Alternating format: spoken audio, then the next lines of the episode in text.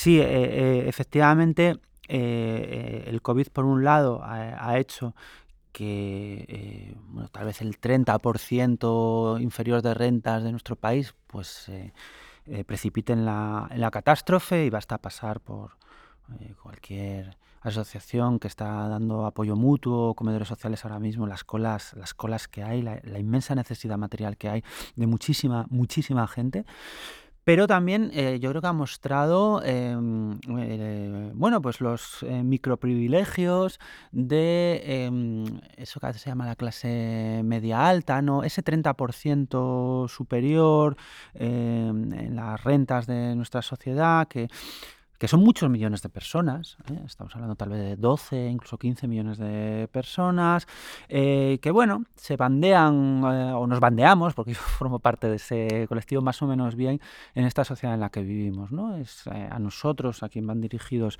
los programas de los partidos políticos, es de nosotros de quienes hablan los medios de comunicación, etcétera, ¿no? Y, y es verdad que nos puede desagradar más o menos el mundo en el que vivimos, pero solemos tener herramientas para eso, bandearnos, malvivir, sobrellevarlo con, más o menos eh, eh, dignidad o, indignidad. Y de repente en el COVID, pues buena parte de esos mecanismos de supervivencia, que son mecanismos de lealtad también entre esa clase media alta y, los súper ricos ¿no? y las grandes élites económicas, pues eh, se han visto problematizados, cuestionados. ¿no? A veces son muy cotidianos, pues por ejemplo, seguramente no somos gente que podamos llevar a nuestros hijos a colegios privados muy caros, pero sí podemos pagar las actividades extraescolares después del cole que nos permiten llegar, bueno, pues con tranquilidad a recogerlas, por ejemplo, ¿no? Que parece una tontería, pero que es un problemón enorme para aquella gente que no puede pagar esas extraescolares y tiene que estar, eh, ¿no? A la hora precisa, corriendo desde su trabajo, eh, etcétera, ¿no? Eh, es un, ejemplo anecdótico y nimio, pero que da idea, pues, de esas microprácticas, de esos micro, microprivilegios privilegios que desde luego eh, hacen la vida mucho más, mucho más vivible. Y, lo mismo, por ejemplo, con el cuidado de los mayores, lo mismo con la sanidad. Eh, pues somos gente que Normalmente recurrimos a la sanidad pública, pero que si tenemos una situación muy complicada, siempre tenemos o un amigo médico que nos aconseja, o podemos recurrir a una prueba privada porque la podemos pagar. No podríamos pagar un hospital privado, pero sí una prueba a lo mejor concreta, diagnóstica, que nos hace la vida más fácil, o una prueba de COVID, etcétera, ¿no? Yo creo que todo eso también se ha visto con, o se está viendo con mucha claridad, ¿no? Tener coche eh, y por tanto poder evitar el transporte público, bueno, significa caer enfermo o no, morir o no, o sea, no, ya no es, simplemente ir más cómodo, ¿no? que en el transporte público. Eh, y, todo eso yo creo que en, definitiva lo que muestra es que no se trata solo, como siempre hemos pensado, pues de un conjunto pequeño de, de, comodidades que sí nos distinguen ¿no? de los que están un poco peor, pero tampoco es para tanto, era solo que teníamos coches un poco mejores o, casas un poco más grandes, ¿no? Eh, sino que eh, realmente implica un conjunto de, de proyectos que han sido la base de eh, lealtades amplias con las élites políticas y, sociales. Eso se ve muy bien, yo creo, en el, eh, en el, patrimonialismo inmobiliario de este país, que el patrimonialismo inmobiliario es el ADN de este, de este país, es la, auténtica, el auténtico cemento social de este país, es el, patrimonio inmobiliario. ¿no? Y, efectivamente... Eh, ese 30% superior, yo creo que bueno, pues ha, vivido bien, eh, hemos vivido bien ese patrimonialismo, ¿no? Nos ha permitido legar prosperidad a nuestros hijos en forma, ¿no? Pues de un piso que, heredarán y eso ha entrañado lealtades eh, implícitas con eh, las élites financieras de este país para las cuales la especulación inmobiliaria ha sido una de las claves de su, de su enriquecimiento, de su prosperidad. ¿no? no quiere decir eso, que soñáramos con vivir, yo qué sé, como Florentino Pérez o con, para nada, pero había ahí eh, lealtades, ha habido y seguramente la sigue habiendo lealtades eh, implícitas. ¿no? Eh, es, una cuestión complicada, insisto, porque yo creo que las microélites, el famoso 0,1%, el 1%, eso sí podemos pensar en abolir esas élites, eliminarlas, ¿no? que no haya más millonarios. Abolir esos microprivilegios es más complicado, porque es que, insisto, estamos hablando de muchos millones de, de personas. Y y además eh, es una cuestión bastante gradual, ¿no? que se extiende en forma de mm, clase medianismo aspiracional más allá de ese 30%. Seguramente quien está en el 50% también le gustaría vivir así y no lo ve necesariamente como algo perverso o, negativo. ¿no? Así que eso sí yo creo que nos ha eh, penetrado mucho en los huesos, ¿no? se, ha convertido mucho en, nuestra, casi en nuestra forma de vida, por así decirlo, ¿no? tanto en un sistema económico como en una forma de vida. Mm, bueno, la verdad es que em, que me cuesta comentarlo porque estoy básicamente de acuerdo. O sea, yo creo que em, no, tengo gran cosa que añadir lo que plantea Jaime. De hecho, yo me, gustó ese texto porque digamos que lo planteaba en términos menos provocadores que yo y seguramente más digeribles por gente que a la que mi manera de decirlo puede resultar eh, ofensiva, ¿no?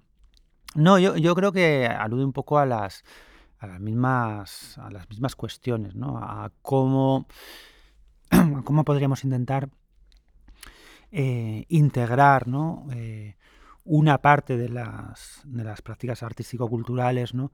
dentro de otras dinámicas eh, sociales como, como un continuo. Esto no significa que tengamos que olvidarnos completamente eh, de prácticas más experimentales. Yo creo que la vanguardia tiene que tener también su, espacio y que es muy, muy importante que reservemos em, espacios de trabajo para la para eso, la, innovación radical y para la experimentación más radical, que tengamos espacios donde la gente pueda equivocarse y fracasar garrafalmente, ¿no? y, que eso es muy importante en el mundo académico, en el mundo científico y en el mundo cultural y artístico. Yo eso lo, reivindico absolutamente, ¿no? pero creo que... Mm, tampoco es muy razonable que eso tenga la centralidad que tiene ahora, ¿no? Como el objetivo final, que en el fondo también es una cosa muy meritocrática, ¿no? Como una competencia y que se parece mucho al deporte de espectáculo, ¿no? pues eso todo el fútbol, ¿no? Millones de gente practicando fútbol están orientadas a que 22 aristócratas se enfrenten finalmente en el Camp Nou, ¿no? Eh, y, a veces parece en el mundo cultural que pasa algo parecido, ¿no? Eh, todo está diseñado para que finalmente eh, un aristócrata pueda exponer en el, en el MoMA, ¿no? por ejemplo. Entonces yo creo que respetando esos espacios de innovación extrema, de creatividad extrema, que me parecen importantes y es algo a preservar, eh, yo creo que el, texto de Jaime apuntaba a, eh, bueno, mm, eh, romper con esa idea de que todas las dinámicas culturales o artísticas deberían apuntar, o una parte significativa de ellas, deberían apuntar en esa dirección, y más bien atender a aquellas otras prácticas eso, que, que, ya a día de hoy ¿no? forman parte de nuestra, de nuestra cotidianidad. Y coincido totalmente con Jaime en reivindicar las bibliotecas como uno de esos espacios. Es muy llamativo que mm, en los programas culturales de prácticamente todos los partidos eh, políticos, las bibliotecas normalmente ocupan un lugar muy marginal. Eh, y casi siempre como algo a reformar radicalmente. Eh, como algo muy casposo, ¿no? Eh, que lo que merecen en todo caso es un proceso de digitalización acelerado porque eh, realmente lo que pasa ahí no importa o, no, no, está a la altura de los tiempos. ¿no? Y yo defiendo justo lo, contrario, ¿no? o sea, que, que, realmente lo que pasa ahí es importante y que en todo caso son otras instituciones las que deberían verse reflejadas allí. Hay cierto ambiente pomposo en, la, en el mundo universitario, académico e intelectual que me cuesta mucho respetar, la verdad. Yo, yo creo que soy... aprecio muchísimo el rigor, eh, el rigor analítico, lo aprecio muchísimo cierta pomposidad eh, que me cuesta mucho no ser un poco gamberro con, ella. Eh, cierta retórica también, a veces muy engolada, ¿no? tipo de conceptos eh, pavo real, ¿no? muy, muy hinchados. Eso tiene que ver también con bueno, cierto, esfuerzo de, cierto esfuerzo de formación en el campo de la filosofía analítica ¿no? que, que hice, fue un esfuerzo de autoformación que me hace desconfiar de, de todo eso intento ser autocrítico y buscar en mí mismo también eh, eso, que también lo tengo como, como todo el mundo, ¿no? Y, por eso a veces, bueno, eh, es una forma como cualquier otra de, bajarnos a todos un poco los humos, eh, que yo creo que en general desde la universidad y desde la academia los tenemos bastante subidos y yo creo que no está de más que hagamos un esfuerzo por no creernos eh, ni tan listos ni, ni, tan guapos, ¿no? Entonces, bueno, la, esas provocaciones, digamos que son un juego también que, intento dirigir contra, contra mí mismo, es aceptar también que te lo pueden hacer a ti. O sea, es, eh, es, eso también, ¿no? Y es una forma de, de no tomarnos tan, tan en serio.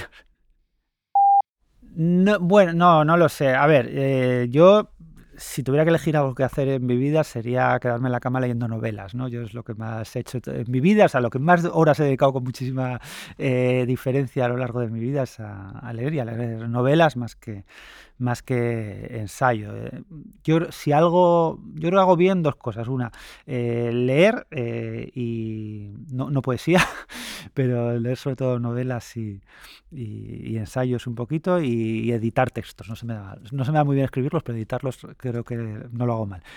Y, pero también me da muchísimo pudor y tengo muchísimo respeto al proceso de, de escritura, ¿no? Yo creo que eh, hay que conocer los límites precisamente de, de cada cual y, y, darse cuenta también de, de, las faltas de talento. Yo desconfío mucho de esta idea de que todas y todos sabemos hacer todo y eh, esta cosa tan buen rollista, ¿no? de que tenemos pequeños genios dentro de nosotros capaces de llevarnos a cualquier parte y, y no, no, yo no, no, me veo, la verdad, escribiendo eh, narrativa más allá de eh, a lo mejor de inventarme una microfábula sin ninguna intención literaria para, para ilustrar, para poner un ejemplo ¿no? concreto en, en, en, un libro de una teoría.